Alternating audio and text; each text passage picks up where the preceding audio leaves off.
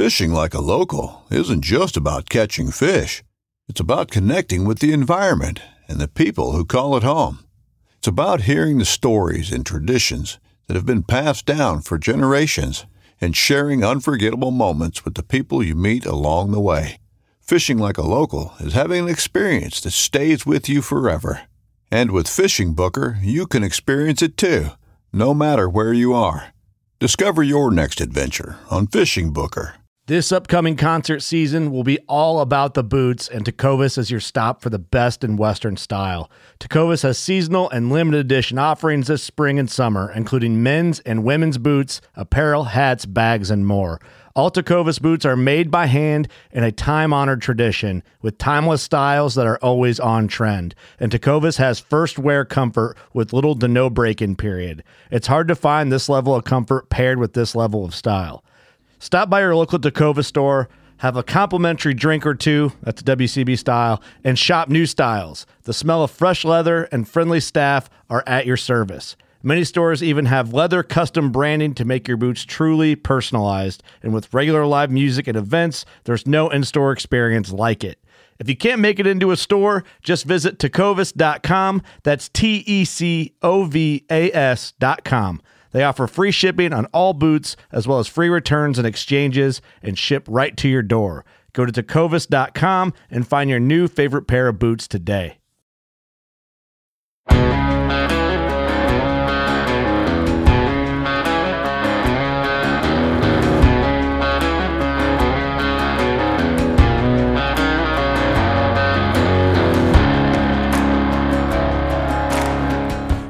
Welcome to the Habitat Podcast, the podcast for wildlife habitat management, hunting strategy, and land stewardship. And now, your host, Jared Van Hees. Welcome to the Habitat Podcast. I'm your host, Jared Van Hees, and we're here to become better habitat managers. Guys, thanks for coming back. Great episode for you here today with a very special guest, the one and only Mr. Roger Raglin. Guys, if you have heard of Roger Raglin, it's probably because you've been paying attention to, you know, hunting shows and hunting videos for the last 35, 40 years. I know he's been doing this for 33 plus years ish. And um, we were lucky enough to get Roger on the show. Met him a couple times at a couple different trade shows, tracked him down, got him on the show. And what a great, fun, very fun episode we have for you today.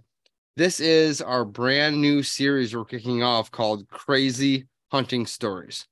So we need you guys as well to chime in about your crazy hunting stories. We're going to interview people with the craziest hunting stories um, that are true, they can't be fake along the way. So Roger was a great you know, guest. Just what a nice guy to come on the Habitat podcast and talk about. I think we cover two crazy hunting stories in this in this podcast here. Um, Brian's already got one on the YouTube channel from Joe Miles, so check that out. That's another crazy hunting story. This is entertaining stuff. This is stuff that does not happen to everyone. Um, my friend Mike, Land Plan client, Mike in Ohio. I want to hear your story. You're coming on. I've heard it before. I got to get you on here we're going to do this series called Crazy Hunting Stories, and we want you guys to be a part of it. You know, we're we're, we're building a, a community here at Habitat Podcast. The listenership, the partners, us, we're all part of a community to become better habitat managers. And this is a great, entertaining way to uh, kind of kick off the spring here and um, just listen to some great deer hunting stories. I don't know about you guys, but deer camp is my favorite time and favorite place in the world. And guess what? A lot of stories get told. Why not the crazy ones? Why not the crazy hunting stories? We're covering it here at the Habitat Podcast. So, Mr. Roger Raglin coming in for the crazy hunting stories. Now, before we get too far into the details here, if you haven't signed up for the Packer Maxx giveaway, we're giving away a $900 unit, the Packer Maxx HD unit. That's a heavy duty Packer Maxx Cultipacker for your food plots. We're shipping one out in the next couple weeks to one lucky listener. Guys, go to habitatpodcast.com or scroll down in the show notes and look for the giveaway. It's it's right in front of your face. It takes, I bet it doesn't take 10 seconds to enter, and you're in. We are going to give a $900 Packer Maxx unit away, shipped to your door from Habitat Podcast and Packer Maxx. So if you haven't signed up, please sign up now. Guys who have signed up, thank you very much. We're going to give this away soon so you can use it for spring food plot season, but we want to make sure that we get everybody included because with all the episodes that come out these days, you know, once a week now, um, people aren't all caught up as as you know as it used to be. There's a lot of content out there these days, and we're trying to stay in the game. So if you can, go to habitatpodcast.com. There's a green button on top, giveaway, and that'll be ready for you for that Packer Maxx $900 HD Cultipacker unit. Guys, if you can, you know, Roger Raglin has really just held his own in this industry. Our boys at Exodus put up a video of his um whitetail a whitetail cribs video of his trophy room. It is the probably the best trophy room video I've ever seen in my life. Um on YouTube. Check that out. Roger is just an innovator, a smart guy, as you hear in the podcast. He found a way to stay relevant in this industry over how many years? He's killed a ton of really big deer and really just doing a great job as you know a long time veteran in the industry. So we we're, we're we're thankful. Brian and I met him at the ATA show originally. We sat there and caught up with him and um, Alex. Um, and they were just telling stories from 20 30 years ago and we get to be a part of that conversation. It was just uh it's cool. It's very cool. We're blessed. We are very blessed. Brian and i know that and um, we want to share this with you with the listenership here at habitat podcasts. I also want to thank everybody who's ordered from habitat podcast or from morse nursery to get your morse trees in I'm actually formulating um, a couple custom plans for a couple clients here in the Midwest. We're going to plant more trees, um, specific way, part of a land plan, and um, really implement that process. But Frank will be on from Morse Nursery, another podcast here ASAP. We're just trying to get our schedules together to uh, connect, and we're going to cover, you know, the genetics behind Morse, why the parent trees matter versus the Home Depots, uh, the the Rural Kings, wherever you're getting your trees at for maybe a cheap price. Um, commercial chest commercial chestnut production uh, as an income source. We're talking about that. Uh, I've heard some people, including you know a couple friends of mine, want to plant chestnuts for more than just deer. Bedding, screening, transitions, uh, i.e., shrubs, how that works um, how shrubs can also be browse. A lot we t- we talk about trees all the time, but um, we should also cover shrubs, and we're gonna talk about that as well with Frank. And then you know different sort of new products over at Morse Nursery that are available for the listeners. So we do have a code at Morse Nursery if you want to order on your own and take care of that. Um, that code is is Habitat 10, Habitat 10 and that'll get you 10% off anything at Habitat Podcast. If you have a larger order where it requires more of a bulk price, hit us up info at habitatpodcast.com. We'll take care of you as a dealer as well. Now, I'm going to be on a land plan tomorrow. So I want to thank all the land plan clients once again. We are busting these out. Um, just got done hanging up with with Phil Holcomb and uh, our client David Hoy up in Pennsylvania and New York. We're going to talk about um, last last week. Brian and I wrapped up three other plans. We got three more we're kicking off this week, and then I'm going on two more here in Michigan the next couple weekends here. We're covering these guys, so if you're interested, reach out. We're about full for this year. We may add a couple more depending on where you're at. Um, you know, Phil Lincoln in Indiana, we're wrapping up one on his. Uh, Jesse Knox in Iowa finishing up one for him. We're we're all over the board with this thing, helping landowners with their property. So if you're interested, let us know. Appreciate the folks that have reached out. Um, Josh, I'll see you tomorrow, my man. And then um, you know, we'll we're just gonna keep hammering these out, but we want to make sure we're doing it for for the right fit, the right clients, the right properties, the right goals. We're not just taking on anybody and everybody, but we are here to help. So if you're if you need help with your place, let us know. Habitatpodcast.com slash land plans. The notes show the link to the website below. Just submit your information and we'll give you a call and uh, set this up and at least, you know, help you through some questions. You know, a lot of folks who get the land plans have a bunch of great ideas in their head and just want some validation that they know what they're doing. They they're making the correct steps before moving forward.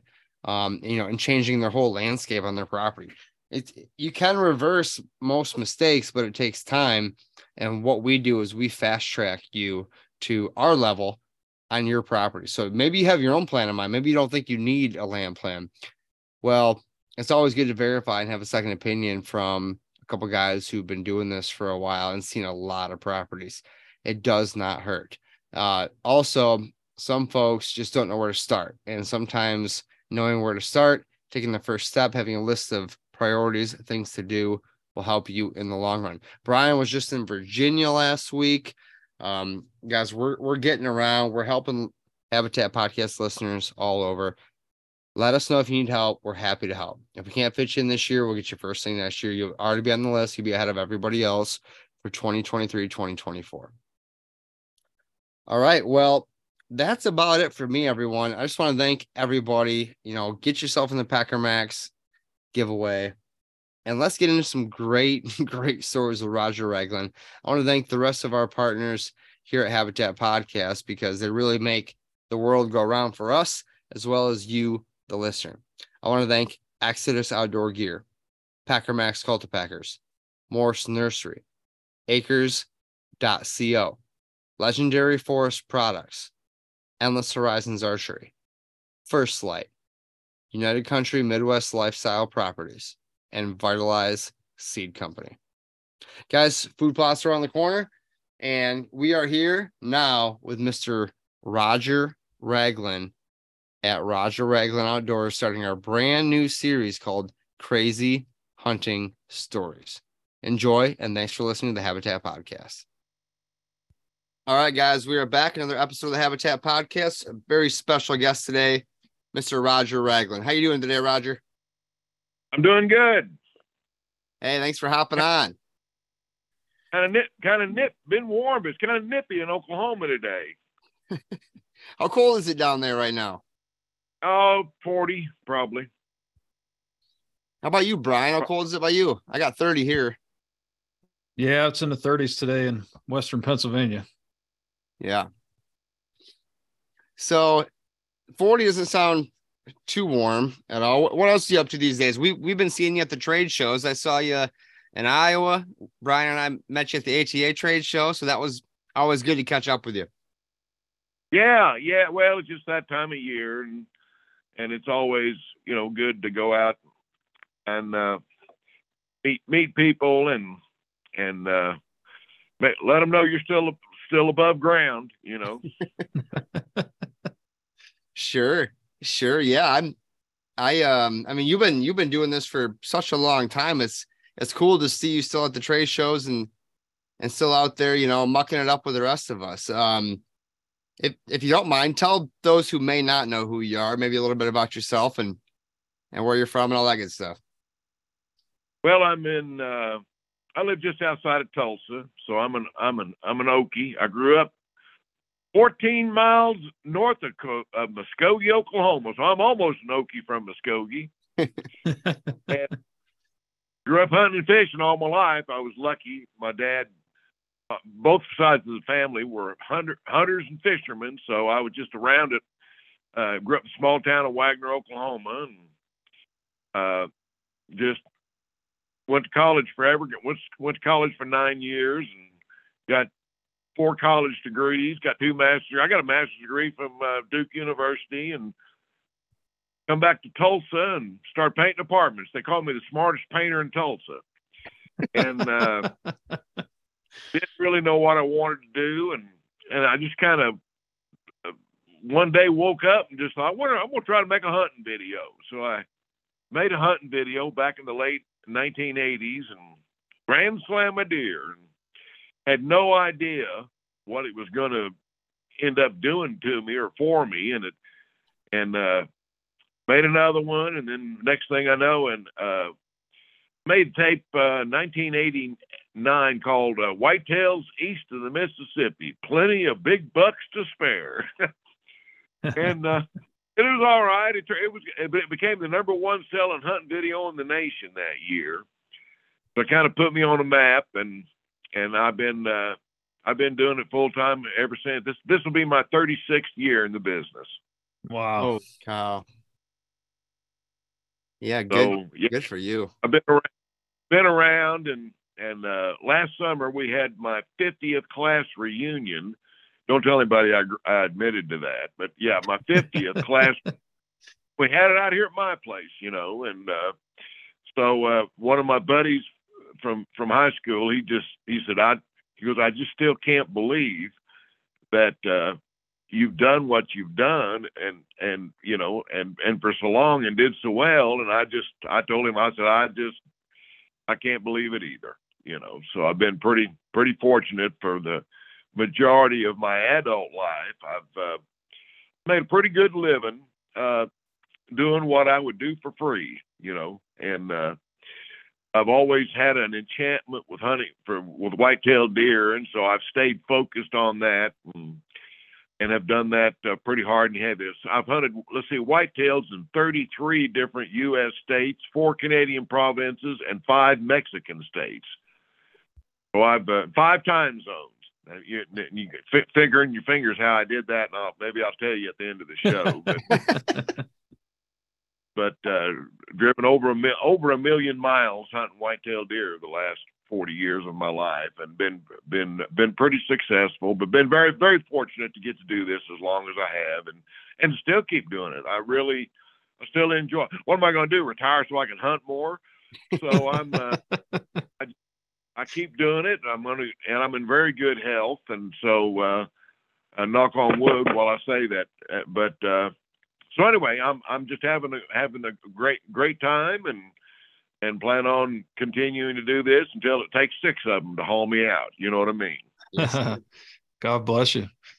Yeah, Jared and I were talking before we started recording, and I was trying to remember the first time that I saw one of your videos. I'm 48 years old, so I know it was sometime in my mid teens. I think I was probably 15. My uncle had a little hunting and fishing store, sold some guns and some fishing tackle, and he had a rack over there on the wall with some VHS tapes that he'd let people rent out.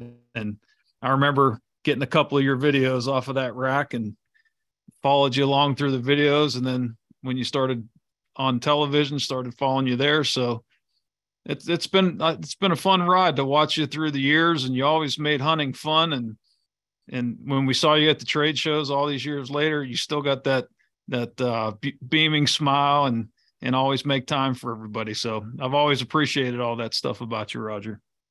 Well, good deal. Well, I, I appreciate that. You know, a lot of people don't don't realize that they're they're uh, not stayed in touch with uh, close touch with Tom Tom Miranda. Tom's a dear friend of mine, and Tom's one of the uh, you know the old pioneers from back in the video days. But but back in the 1980s, uh, when Ronald Reagan was still president, uh, that was the outdoor entertainment.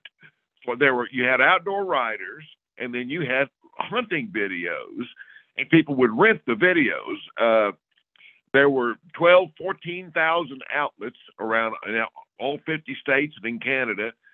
And just every every little, like you said, every little Ma and Pa kettle store uh, had had hunting videos. Guys would go in for a couple of bucks, get to rent it for two or three days, and and that was outdoor entertainment back. That was, and we didn't even realize the impact that that just really a handful of us uh, had back in those days. The outreach and and the the influence that we had. Uh, of course, now you know it's it's a, it's light years. Leap, go ahead, you know, three decades, and now it's you know, oh my goodness, the you know the social media and this and that. Oh, yeah.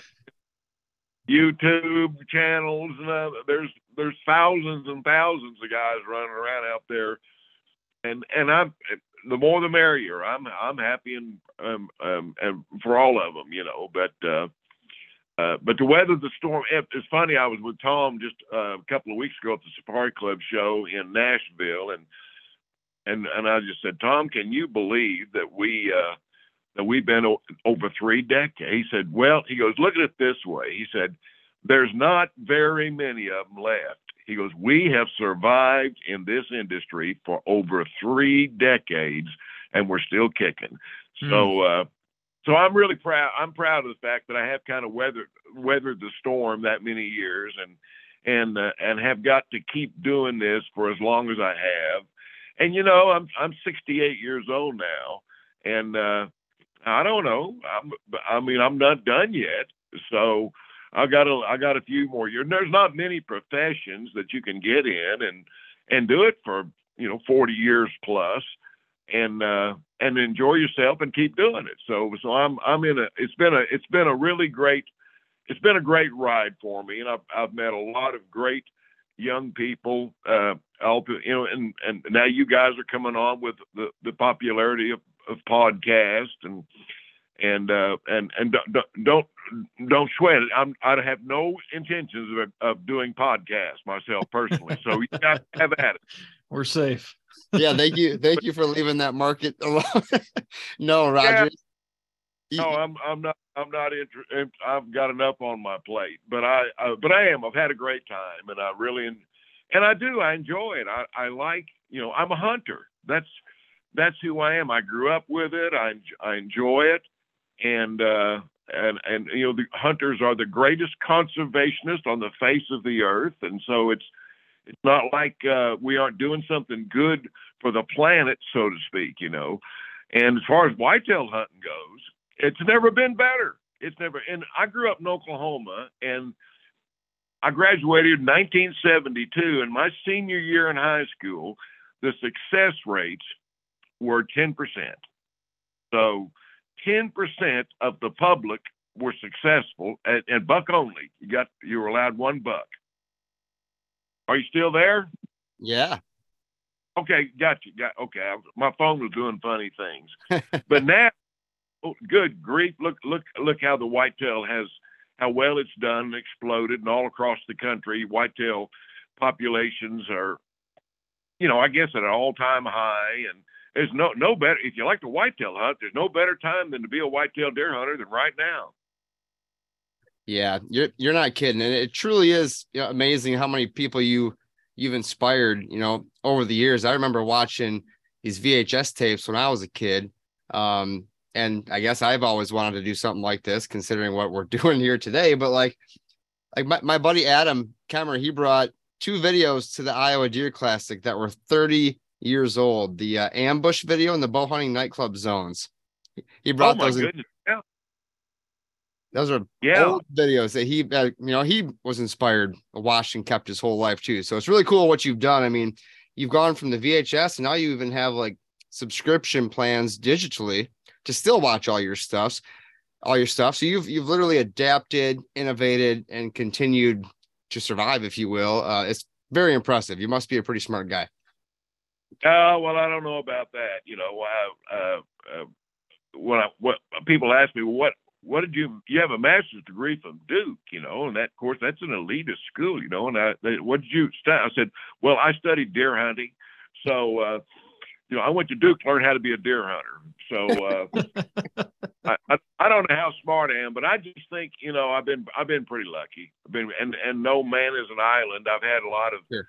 a lot people have helped me uh, over the years, and and uh, I had a you know I married. Uh, I married a I married I think the right gal. I, I, I have the same wife for 40 years now, and and uh, and the biggest thing the biggest thing that she did she I married a lady that just you know I didn't have to I didn't have to baby her. She I say living, darling. Uh, my wife uh, living with me is, is about as close to living by yourself as as is heavenly possible.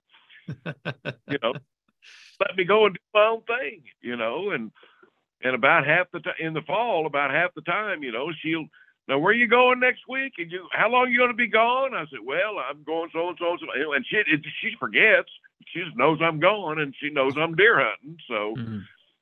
Been that away for four decades, and so that's that's been a that's been a real bonus to not have a, a nagging wife uh, that was you know that had to be entertained all the time. Sure. Sure. Of course, when I'm gone, she has a credit card, so I come home to credit cards. You know, have to pay off. So I have, I have to keep pushing, try, The try to make trade-off. a dollar every once in a while. Yeah, there's a trade off. Well, I Roger, was, I, I, oh, go I ahead. was home and we had five kids. Now we have 16 grandkids. So you know, Oh, I was home goodness. enough. That's awesome. I know, I know that. Yeah, I think I met. I think I met your son at the ATA show. One of your sons was there. Um, and that was that was nice to see you bringing him along. And and it looks like, you know, we we saw you. We wanted to talk some habitat with you, and we thought, you know what, we're gonna kick off this this crazy deer stories podcast uh series here brand new. We thought, you know what would be pretty, pretty, pretty entertaining and what we talk to folks about on the normal, anyways, is a crazy deer story that they've had. And I've already heard some crazy ones before we hit the record button. But with you, I asked you earlier and you said, Yeah, I got a couple of them. Oh yeah, yeah. I've got some deer stories for sure. We we could be on the phone now until about this time next week, and I wouldn't wouldn't run. Well, let's let's do this. Let's let's have you um I, I know I saw your trophy room video that our friends at Exodus did with you, the whitetail cribs, and man, you you have harvested some amazing whitetail and a lot of them. Um it's extremely impressive. So how about how about this? Let's hear one of your craziest deer stories, one or two of them if you got them, and uh we'll sit back and listen. All right. Well, I I was thinking about that, and and I uh, I'll tell you I'll tell you one of my favorite stories. I I don't know it, it, close to I've been in the business probably close to twenty years, and uh, you know it, it had been twenty years since I had been hunting without a camera. You know, I mean, you, if you're in the business of, of you know making hunting videos or whatever, or or a television show, whatever it would be, you know, you schedule hunts. Well, you you know, you wanted to you have a cameraman with you, and and and and it's a different it's a different deal. Obviously, it's different when you have someone tagging along with you, recording everything. And I told my wife, I said, I'm going to go hunting this fall somewhere, and I'm uh, I'm not going to film it. I'm going to go hunt like I used to, and not have the the wearisome of having to have a camera and that, uh, you know. And so she goes, "Well, okay, you know, that's fine with me." And and I thought I'm going to go to Kansas. And I had uh, what I used to do years ago. At least once a year, I would go hunt with a fan. Just just somebody that was a fan would invite me. And I get and I appreciate it. I get invites all the time from people, you know, well, come up here to whatever, Michigan or PA, everywhere, all over the country and hunt with me. And I had a guy from Kansas, and he was from Paola, Kansas.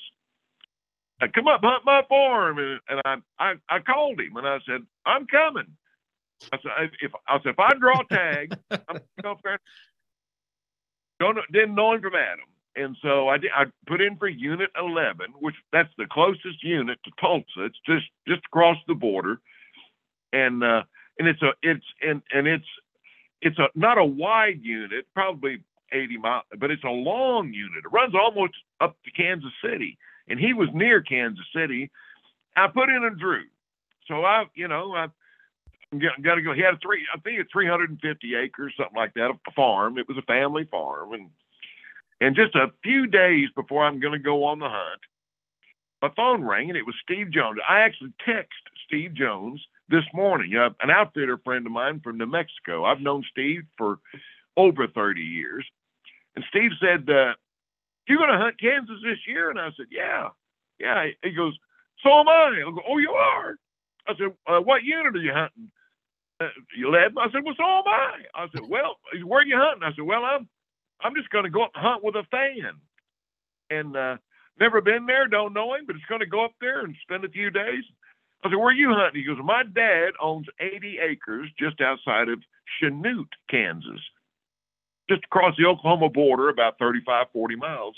Hmm. He goes, "We're going to go up there." And I said, "Well, come by and spend the night with me." And uh, and we'll make a plan. So he did. He had a buddy with him from they're from Carlsbad, New Mexico. Spent the night, and I said, "I'll tell you what." I said, "I don't I don't know this guy who I'm going to hunt with." I said, "Let me go up there and hunt a day, a day or two. I I said, "I said I'll call you." And this was I don't I'm not even sure that we had cell phones back then. So it might have been before. Believe it or not, people did not everybody had a cell phone in the beginning. You know, I think I had one truck. You know, down in the middle, and you could phone off of it, you know. And, and so anyway, I go up, meet the guy, and and Kansas always opens a Wednesday after Thanksgiving in the middle of the week. They still do. And uh he had 300 and some acres, and I looked it all over and asked, you know, all the questions of this, that, and that, and uh, so I, you know, I it looked pretty, it looked okay, it looked pretty good, and uh, I was, I didn't see any, you know, bunch of deer, but it it looked good, it looked good.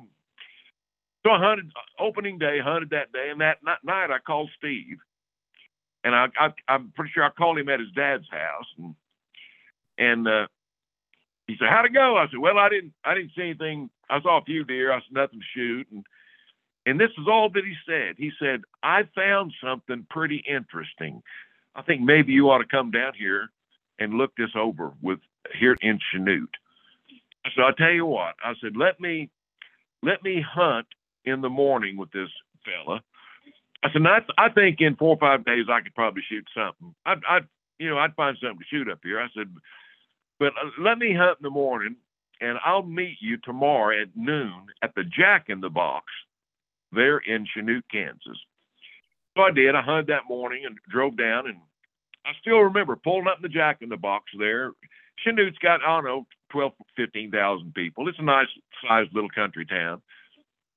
And, uh, and that, hey, we'll grab something to eat. And Steve said, follow me. And I didn't ask any questions. I just Although Stephen, we went about seven, eight miles straight north of Chanute and then to the east, just a little way, just out, out in the country. And we pulled up, you know, it's big open country down there, southeast Kansas, and uh, pulled up in this guy's yard.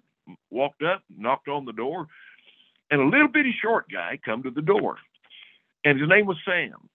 And he goes, "Hey, oh hey, Steve." He goes, "Hey," he goes, uh, "This is Roger Raglin, a buddy of mine." He goes, "Hey," he, he said, did y'all come to see my deer? Of course, you know, Steve had had seen the deer, and uh, and they were relatives somehow, distant relatives. I said, yeah, I guess. He said, come on in the house. And we walked. in. take your shoes. I mean, we had to take your shoes off. Take your shoes off. Walked in the house, and the guy, he, he was. I mean, he was a little bitty short, bald headed. Uh, uh, he was uh, an ex rocket scientist from Houston, te- worked for NASA in Houston, Texas, hmm. had retired and, and, moved back to there to, to for his retirement. He walked out carrying a rack. And I don't know, I don't know what, you know, we didn't put a tape on it, but the buck was a clean five by five, somewhere in the mid 180s. Hmm. A, a toad, let me tell you.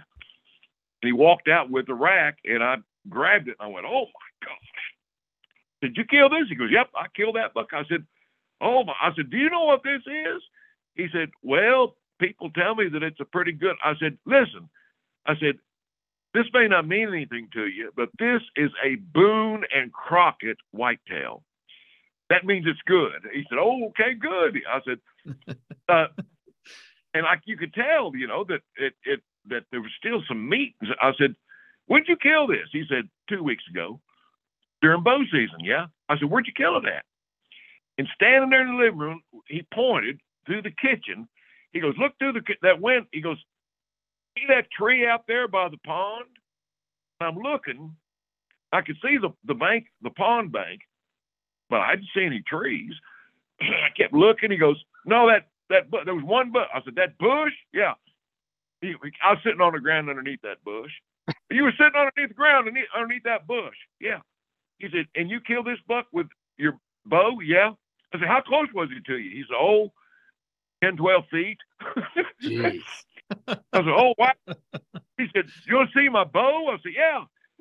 He ran in the back room and brought out his bow. I never heard of this bow. You could hold it sideways and pull it. He goes, it's only strung at 38 pounds. I got a bad shoulder. It's below the state minimum. You aren't going to tell me tell on me, are you? I said, no, I'm not going to tell on you.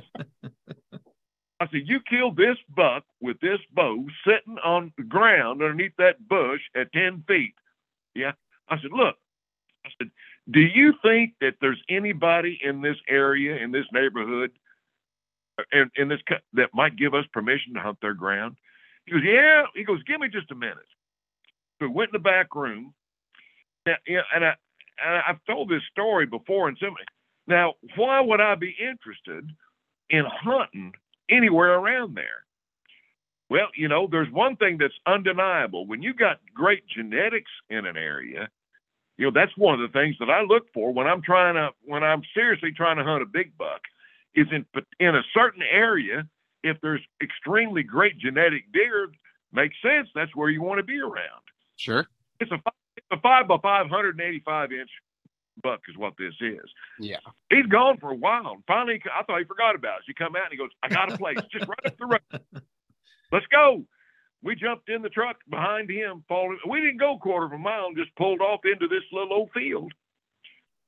And I can tell you that if, at 80 acres, he, he goes, and this, he goes, this is the only prop, only only property I can find around here. It's buddy mine. It's 80 acres. I can tell you by standing and looking at this 80 acres that there was not a single mature white-tailed buck on it. now, how would I know by standing and looking at 80 acres that there's no mature white-tailed deer on it? No cover. Because you could you could see from one end to the other. There was nothing on this 80 acres. It was just a plowed field. Had one pond way in the back, and I'm looking at it, and I went, "Well, and you and and I, and I I tell always tell this story to make a point is is you know I've seen it with my eyes. I've, I've, I've hunted up on the prairies of northern Oklahoma. I have watched whitetails glassed, glassed, and seen. I've seen it looks like dogs running, coyotes, dog, bird, uh, buck, bird dog, and a doe. I, I mean, a mile. I've watched them a mile away turn and run right to me across an open field and run right by me and run a mile out of sight. I've seen them run two miles. Mm. I said, Sam, I go, what about over here to the north? It's this big open country too. And he goes, well, there's there's a whole section right there. He said, and uh, I know for a fact that they don't allow no hunting, and, and uh, never have, hadn't been hunted in years. I said, what about here to the west of us. He goes, Well, there's over a thousand acres there. He goes, and all he said is those people from up north somewhere. He goes, I know they prosecute anybody that sets foot on their property. I said, Oh, what what about over here to the south? He goes, They're best friends with the people that own the land of the west. There's like eight or nine hundred acres there. I said, What about over here to the to the east? Now that's where there was timber. There was timber to the east. He said, "Well, that's there's a about 800 acres over there." He goes, and they farm the back side of it. He goes, that guy won't allow anybody to hunt on his property, and he hadn't since he started having kids. I said, "Well, how many kids does he have?" He said, "Well, he's got four of them. Got four kids, and they're they're from one to about eight years old." I said, "I tell you what, we're going to take this. Go tell your buddy that thank you. We're gonna we're gonna take this 80 acres." And I'll never forget, Steve Jones leaned over to him and he said, Are you sure? He's an outfitter. He said, Are you sure? I said, Yeah, yeah, just tell him yes. Now, why would I be interested in hunting 80 acres where there's not a deer on it? You can look and see not any deer on it. but I'm standing right in the middle of over 2,000 acres where in the last eight years there's been one buck killed by a 65 year old bald headed ex rocket scientist from, from Houston, Texas, a 38 pound bow. You know, we'll take it. So that's what we did. That's what we did. And I told Steve, I said, let me go into town and get me a motel room. We drove into Chanute, got me a motel room, took a little nap, drove. Uh, I was, I still, I had Big Red, so it's been under 20 years my, uh, my, my excursion. So we drove up, drove out there, I just pulled up next to the road uh, out in the field and just parked it there. there was there was just no place to park. I just pulled the truck up there and parked. About four o'clock, and I told Steve, I said, "Go back there to the pond, way back there in that corner. Go back and just get up there in that tall grass and uh, hunker down and just sit there by that pond." I said, and I'm and there was one row, wasn't really a row of trees, but it was row of shrub that just they were just big enough to where you you could mm, mm, lean up against it, you know, not a little overhead height, and they, they looked like it was planted just to split up the field. The pl- field had been planted in one side of it and something, and one side and the other. I just walked down that row row of shrubs, trees, and found one big enough to lean against, and I'm probably 80 yards from the main road, gravel. That's it. Just leaned up against that tree and just stood there, you know. Every once in a while, car go, truck would go. I'm in Blaze Orange. I know they looked at me and thought that guy's crazy, you know. and I'll never forget. I looked down at my watch. It was 20 minutes after four o'clock, and uh, and I looked down. I was waiting. You know, going to be dark by around a little after five, and my plan was to, about five o'clock just walk to the tr- to the fence line over on the east side, and that's where the timber was, and then just ease up towards Steve you know, as as as light falls. And I, I looked down at my watch, just kind of daydreaming. It was 20 minutes to five. So I'd been there 20 minutes. I looked up, and I don't know where he come from. I don't know how he got there. But I looked up and just walking across that open field right in front of me, about 65, 70 yards, I could see seven times on the right side. Jeez. Now, guess how long it took me to lift? I shot a 300 mag back. thousand one, thousand two. I didn't look and spend a whole lot of time wondering how old he was. well, I sure hope he's five or six. Is he old enough? You know, he was big enough, buddy. Let me tell you. Like you could, I'll, never forget that. And you guys know what I'm talking about. If you're if you're a gun hunter, you pull that trigger, you hear that.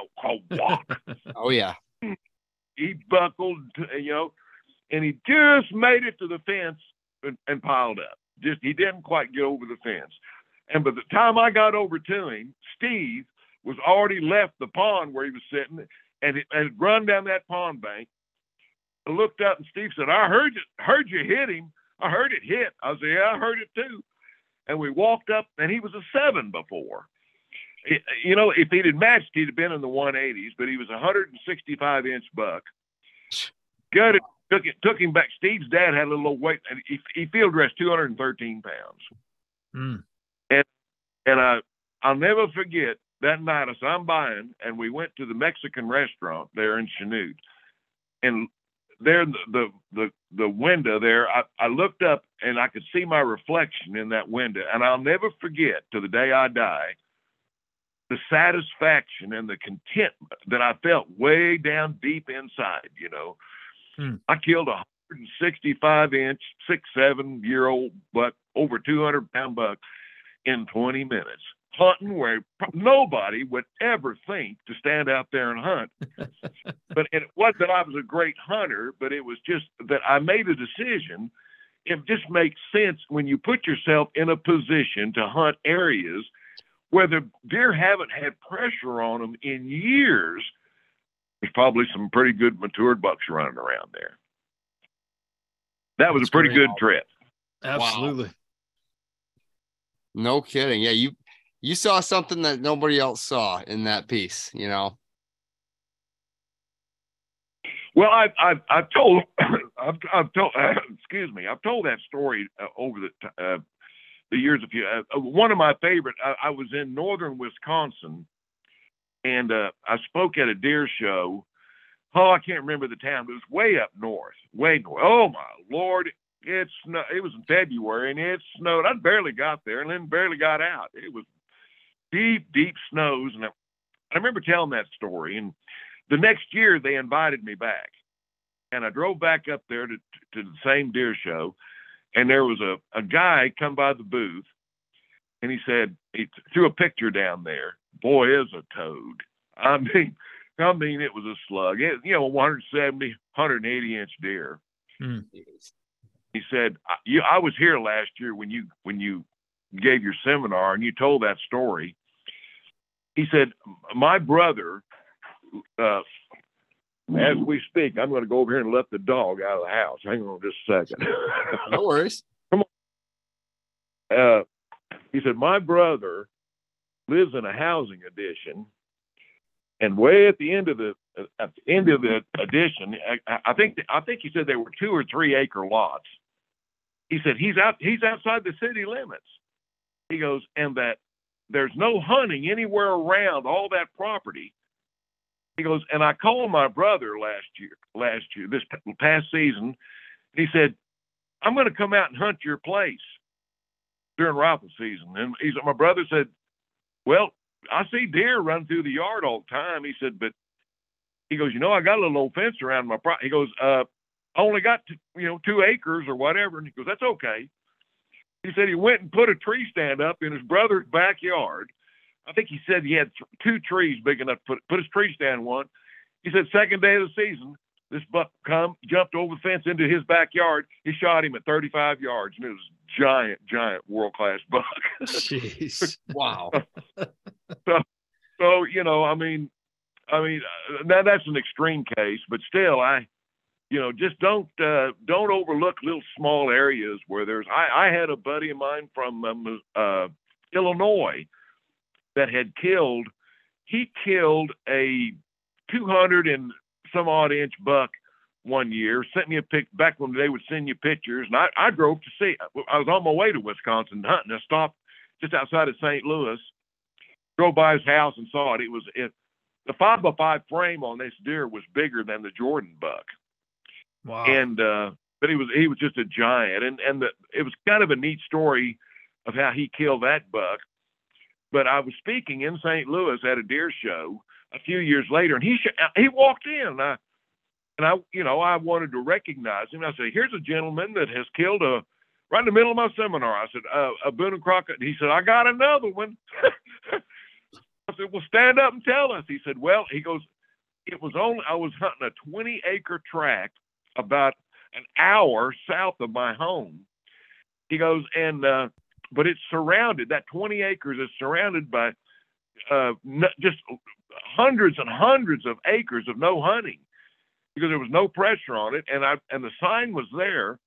And the last day of the late muzzleload season, deep snow on the ground. I got up and my wife said, "I'm "Gonna drive." He goes, "It's the last, my last chance." He goes, "I know that it, that if I go down there, I, I got at least a chance." And I have, he goes on on that 20 acres. He killed a 200 and it was another official Boone and Crockett giant, 200 and some inch buck. Jeez. Walked across, walked across that 20 acres. You know, so you know, uh, uh, the the the biggest problem with and I'm and that's what that's the kind of the guy that I am. I'm the guy that just hits the road and looks for a place to hunt. I uh, I have deer. I ran into Mark at the Iowa Deer Classic. Ran into Mark Mark Drury. Ran into him at the at the motel, and Mark and I have been dear friends for years and years. And and Mark and Terry, oh my goodness, what fabulous careers they've had, and they're just masters at ta- taking property and and building it up and you know they're they're just they're just Lee and Tiffany ran into them at the archery trade show. Uh, I'm not uh, dear friends with them, but very friendly. They're friends of mine, and they've likewise in Iowa what they've been able to do and kill giant bucks. I don't do that. I'm the guy that travels around and finds a spot, finds a place. Try you know that, that's that's who I am and what I like to do, and I have done that all my life and and you just never know if you keep you know keep your eyes open your ears open and listen people to people and look for little little honey holes it's amazing what you can what you can accomplish and what you can you can get on the ground you know that next year uh, uh, uh, of course you called me so i'm doing all the talking uh, That's uh, perfect. That's how we want it. That's how we want it, Roger.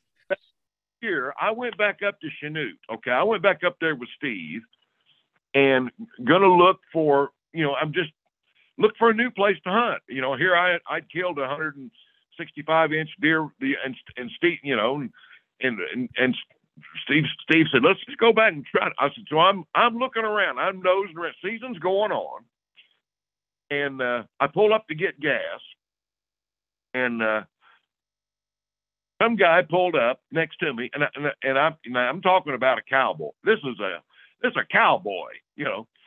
Got out of his truck, had his his his jeans were stuffed down through the top of his boots.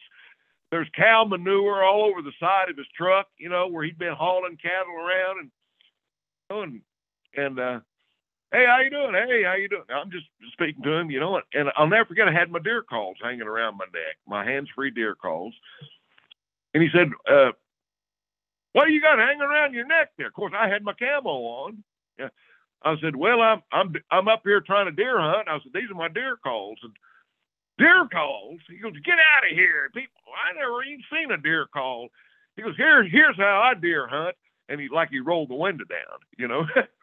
That's how I deer. He goes, I shot a buck open a day off my pro oh, off one of my pro. I said, well, how about that? Well, it just makes sense. Now, here's a guy that's got cattle, and you know, and so I didn't just dismiss him. He's kind of he's kind of a little bit of a hick, you know what I'm saying? And uh, but I'm being friendly with him. I, hey, I'm and uh, so longer we talk, yeah, I've, he he ran. There was a, a wrist surgeon from Chanute that lived in Indiana, but he owned a bunch of properties and they raised some hybrid cattle, and he owned numerous properties around in that area. So I, you know, I'm smart enough to know that if uh, if they're raising hybrid cattle, they're probably not letting anybody hunt on, on it. And I'm talking to the guy that rolls the window down, shoots deer every day, you know, out of out of his truck. And by the way, in Kansas, that's legal. You know, you can shoot a deer out. You you know, not that I do that, but that, that's it's legal in the state of Kansas. Hmm. And uh, so I, I thought, think, Roger, think. And so I'm trying to strike up, a, you know, a conversation with him, and and I and so I'm done. I've got my truck filled up, and we're getting ready to say our goodbyes. And I said, hey, you got any kids? Yeah, I got a I got an eight year old boy named Grace. I still remember his son's name, Grayson. I go, just a minute. So I go back to my truck and I'm digging, looking in a panic, and I found one of my deer calls in a package. And I ran back. I said, "Here, give Grayson that deer call." Now I didn't give him this. Well, I'm Roger Raglin. I'm in the Hall of Fame, and I'm a great deer. I didn't get all that. That don't mean nothing to him. But I give him that call. I said, give that to your son. And I, I, I said, it's real simple to put together and just put, I blew on it. Get out of here. Yeah. I said, he can have some fun with that. He'll probably enjoy that. He goes, well, I appreciate you. Well, next thing I know, he, uh, what are you doing right now? Oh, nothing. He goes, follow me. He just took off. I jumped in Big Red and took off behind him we pulled up to this property. I'll never forget, 1,200 acres. Pulled up, and he goes, "Now the deer like to come from over here off this side.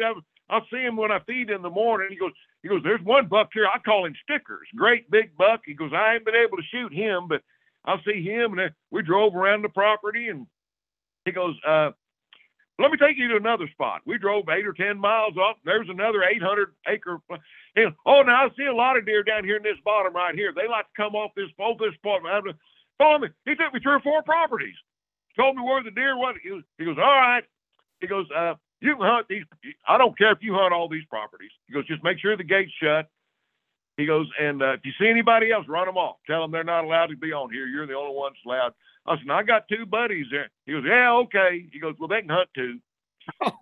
and that that went on for five years. That's that went great. on for five. I can tell you how many big bucks we killed. You know, just by striking up a conversation with a guy at a filling station. You know, and and relating to him. You know, I tell people, you know, hey, you, you know, when you meet somebody and you get, you know, and talk, talking, telling stories, you know, you, you got to be able to just relate to those people about something. Sure. Relate to about something. Just got, hey, didn't we go to different high schools? Shake their hand, you know, something, you know. Come up with something and start talking, start talking football. I'll never forget. I'm driving down the road. This is two years later. I'm driving down the road in Kansas, and uh, I looked out in a, in a guy's backyard was a toad. I'm talking about a toad buck. And he, hmm. you know, and I pulled into the drive, pulled in drive, went up, I just went up, knocked on the door, and the guy come to the door, and he had a Kansas University shirt on, Kansas University, and I go, hey, I, and I looked it up and I said, "Hey, you Kansas Kansas Jayhawk fan?" He goes, "Huh?" Uh, but yeah, yeah. And back then, Oklahoma's old ex offensive coordinator had just become their head coach, and they had their first winning season in like 15 years. I said, "Hey, OU's old old coach, uh, boy, you guys had a great year last year." He goes, "Yeah, we had a winning record. I think we're going to go to this year. We're going to be better. I'm going to uh, yeah." So we start talking football. I don't even think I told him my name. Yeah, we're talking football. He don't know me. And all of a sudden, his wife, she's a little bitty short lady. She come up and she had a Kansas State University. Thing. I said, "Hey, you a Wildcat fan?" She goes, "Yeah, I'm I'm a Kansas State fan. He's a Kansas fan, and I'm a Wild State. I'm a Kansas State fan. It's a problem sometimes. All of a sudden, they start arguing. I just sit there and watch. Guess who got permission? That was me. I did. Yeah. When I was around him, it was go Kansas. When I was around her, it was go Kansas State. Oh, when I yeah. found myself, it's go Sooners. and I killed a great big buck that fall off their property. You know. Mm. So so anyway, it, uh, you know, it, it it doesn't always come that easy, but but uh, but if you're nosing around looking, you know, I I just I just I just tell people, you know, if you give me a deer deer tag, I'm going to find a place to hunt, and you're better off spending more time looking for the right place than spending all your time hunting in the in a, uh, the wrong place. That's a Amen. great tip. That's a great tip. Oh, Roger, that that was awesome. Thank you for the the two or three awesome, crazy stories there for the, for these crazy deer stories. I, I want to be very respectful of your time and um and just thank you very much for for for taking the time to tell us those stories today. No, no, it's been my pleasure. I uh I uh always liked like, like talking about like, like talking about hunting, hunting whitetails, you know, or just hunting in general. So I wish you guys the very, very best. Keep doing what you're doing and uh uh maybe we get together and do this again sometime. Hey, yeah, we we really love that. Um, you know, I can just tell you're the way you tell the stories, the way you're on video. I mean, your passion is is contagious. It's, I mean, you can see it, you can feel it. So, um, For just well well done with everything you've done, and uh, yeah, we'd love to do this again sometime. Well, people can find my old videos and everything on my streaming channel, rogerraglinchannel.com. So if if anybody's interested in looking at some of our old stuff, uh, it's available to be seen on on my on my streaming channel. Yes, that's amazing. I'm gonna check that out, and um, I urge all the listeners to go check that out too. So we got a pile of deer hunters that listen to this show, Roger. So I'm sure um, somebody will find some value in that. All right, sounds good. Well, thanks thanks guys. I've enjoyed it. Thanks, Roger. Thanks, Roger. Have a good day. Thank you. Thank you so much, listeners, for coming and listening once again to the Habitat Podcast. We really appreciate it. If you could, please do us a favor, leave us a five star review on iTunes or wherever you listen to this podcast. If you type out something nice, I will send you a free Habitat Podcast decal. If you haven't been to our website, habitatpodcast.com, we have our Habitat property consultation services on there under the land plan tab. Check out our HP land plans there. We also have hats, t-shirts, and decals up at habitatpodcast.com. Of course, all of our podcast episodes. And then we have a new Habitat Podcast journal where you can learn about deer anatomy and some cool thoughts, um, you know, more of a blog post from us every now and then. We'd really love it if you went over to our Instagram, Facebook, and YouTube, found the Habitat Podcast, and please subscribe. That really helps us. And thank you very much to our sponsors. I'd like to thank Vitalize Seed Company at vitalizeseed.com, Packer Maxx Cultipackers, Exodus Trail Cameras, Michigan Whitetail Pursuit, Endless Horizons Archery, Morse Nursery, First Lite, Legendary Forest Products, Acres.co. United Country Midwest Lifestyle Properties. Thank you so much, guys, for tuning in once again. Get back with us soon. We're going to have another great episode for you as we become better habitat managers.